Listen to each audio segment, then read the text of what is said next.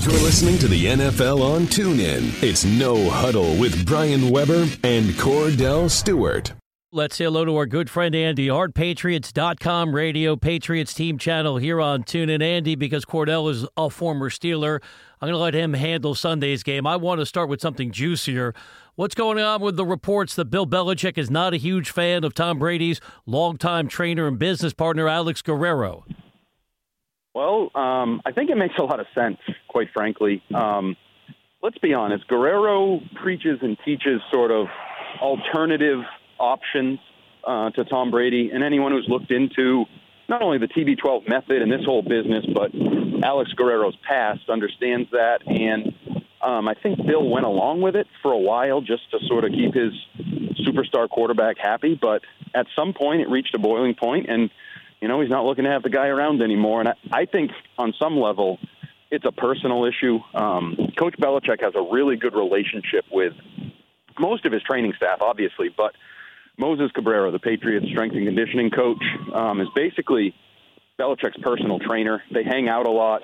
Um, if you've ever looked at the combine, um, sometimes the guy that, that Belichick's sitting with at the combine is Moses Cardona.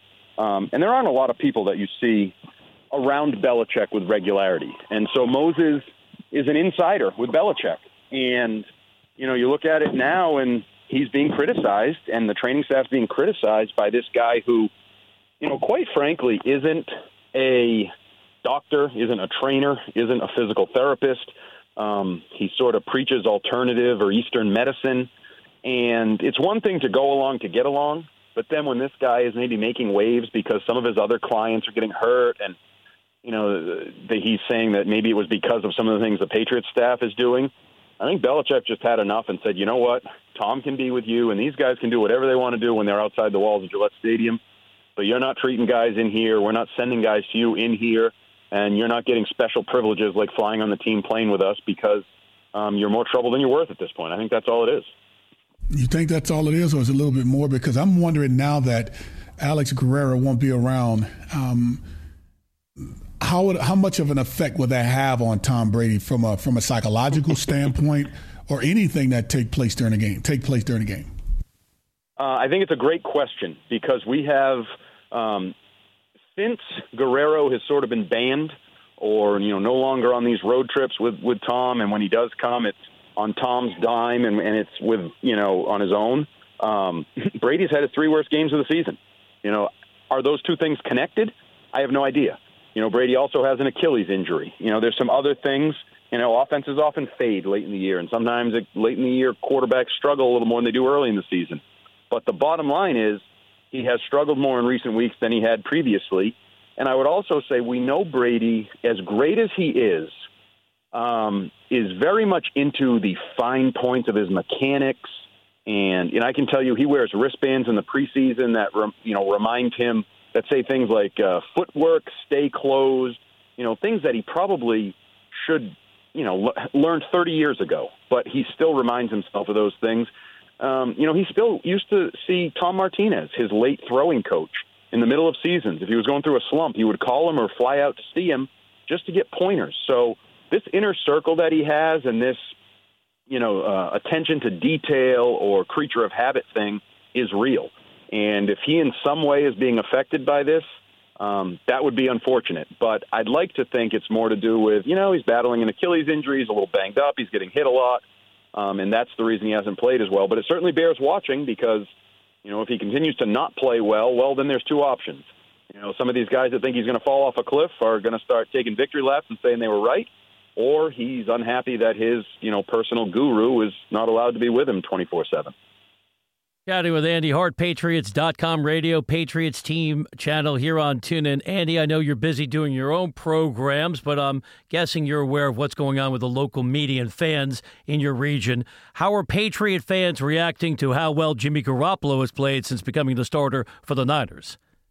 You know, it's funny. I think a lot of fans on the surface are rooting for him. They liked what he did here. Um, they like the idea of him being a franchise quarterback, but then – it's like with every ensuing win or touchdown pass, and you combine it with this whole issue going on with Brady, it's like they're pulling off the support just a little bit. Um, one, because I think they're starting to worry that it's going to look bad, that the 49ers got a franchise quarterback for a second round pick, and that this guy is, you know, the savior for a franchise, and you didn't get a first round pick for, maybe didn't maximize that asset. And then secondary to that would be, you know, they're starting to wonder is there some rift, as everyone's been calling it locally, between Belichick and Brady? Um, you know, is there any chance that Brady, God forbid, could retire after this year? Is is this going to end somehow the worst possible way where after this season the Patriots don't have Brady and Garoppolo? So it's almost like as much as they want Garoppolo to succeed and they like him, um, they're starting to be a little hesitant that they don't want him to succeed too much too fast until they figure out exactly what's going on on their end here in New England with Brady. And when you watch Jimmy Garoppolo, because I know you may have taken a peek here and there, or at least go back and yep. check the DVR to see how he played, but you know that that presence that he brings to that organization is identical to what we see with Tom Brady. Do you think that's the reason why he's being able to go out on the football field the way he has and has the rhythm within those plays because every passing route has a rhythm in a sense of how you drop back. He's very rhythmic with what he does there in San Francisco already and you have to assume as they move forward, because I think they're going to give him a long term deal. Why shouldn't they? He's five years in the game and he's still young and he's still great from a standpoint of what he's learned from Bill Belichick. Do you think he actually takes this to the next level and become the team to beat in that division? You know, I, I think there's a chance because we all know when you have the quarterback, you you have a big part of the, the puzzle. And I think they have their quarterback. They have a ton of money. They have draft picks. They are set up with a guy that Bill Belichick thinks is a great coach and Kyle Shanahan. Um, you know, they have a lot of pieces in place where you, it's not hard to envision them going um, to successful endeavors down the road. And just in terms of Garoppolo, I will say I never had any doubts watching him for, you know, three and a half years. Never had any doubts if he had the intangibles of playing quarterback in the NFL. He handled the situation here in New England, I think, perfectly um, whether it was being the backup, whether it was you know thrown into a weird situation where he was going to be the starter to start last year, but Brady was still getting all the reps in training camp and answering all the questions and all those things. He handled it perfectly. Guys love him. He's a leader. Uh, all of that he had. The only question was, can he play quarterback? You know, can he stay healthy, stay on the field, and complete passes as an NFL quarterback? And he's answering some of those questions. But even there, I'll say he's always been at his best in an up tempo two minute offense or you know running out of the gun like he did uh, for Eastern Illinois. He, he's always shined there. You know, some of the times it bogged down would be you know early in games where he's running just sort of the traditional uh, huddle up, slow it down offense, half court offense like basketball.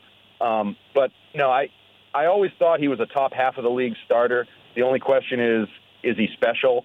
And you know, you never want to label a guy special uh, three starts into his uh, career with a new team, but he certainly is impressing everybody out. You, you can hear nothing but positives out of San Francisco. I mean, when you hear John Lynch say, if we had had a guy like this in Tampa Bay, I would have won multiple Super Bowl rings, five Super Bowl rings. That tells you how much, even though that's probably a dumb thing to say to put pressure on a guy, that shows you how impressive the guy has been. And certainly Brad Johnson loving those remarks as well. Andy Hart, Patriots.com radio, Patriots team channel here on TuneIn. Andy, last one for me, given all the injuries connected to other strong MVP contenders like Carson Wentz, now Antonio Brown. Is Tom Brady clearly the front runner to win the MVP? Yeah, I think so. I mean, it's a quarterback award. We know that more often than not. I mean, pretty much if you're going to win it as a receiver or running back, you better have 2,000 yards before your name um, and I don't, I don't think so. That the, you know, I know uh, Sean McVay is trying to talk up Todd Gurley and what he's brought to the Rams this year, and he's had a great year. But it's a quarterback award, and unless Brady really falls on his face the next couple of weeks, um, you know, I think he wins it. Antonio Brown, people were trying to talk up, which I'm not even sure you can make a legitimate case for him, just because the talent he's surrounded by with Roethlisberger and Bell in the backfield. Um, yeah, I think it's I think it's really, really Brady's award to lose right now. But I'll say one thing. Anyone who's watched the Patriots the last three weeks, you could argue that Brady might win the NFL MVP, but that the team MVP might be Rob Gronkowski. Oh, yeah. Because, I mean, he carried them to victory almost single handedly in the end of that Steelers game um, with that drive at the end and then the block on the touchdown run and the two point conversion where he's essentially laughing in a fellow NFL player's face because he couldn't cover him Um, and that's two of the last three weeks where Gronk has had nine plus catches for 147 plus yards, uh, more than half of Brady's production. And oh, by the way, the game in between that he didn't play because he was suspended. Uh, the Patriots lost in Miami and didn't convert a, a single third down. So um, I think you can make a strong case that Rob Gronkowski is the MVP of the Patriots right now. Andy, great information as always. We appreciate the time. Apparently, Kordell's in a holiday frame of mind because I gave him a chance to talk about Sunday's game, and he's not going to take it. We're going to let you go, Andy. Yeah, it's a, it's a little strange that he didn't want to talk about well, quiet that. over there, hey, Kordell. Maybe we can look forward to a rematch, right, Kordell? Everybody looks exactly, the Andy. One, right? There you go. Thank you, Andy. We'll chat with you soon. See you guys. You've been listening to No Huddle with Brian Weber and former Steelers quarterback Kordell Slash Stewart live on the NFL on TuneIn. 20, 15, 10, 5, touchdown. The National Football League is on TuneIn.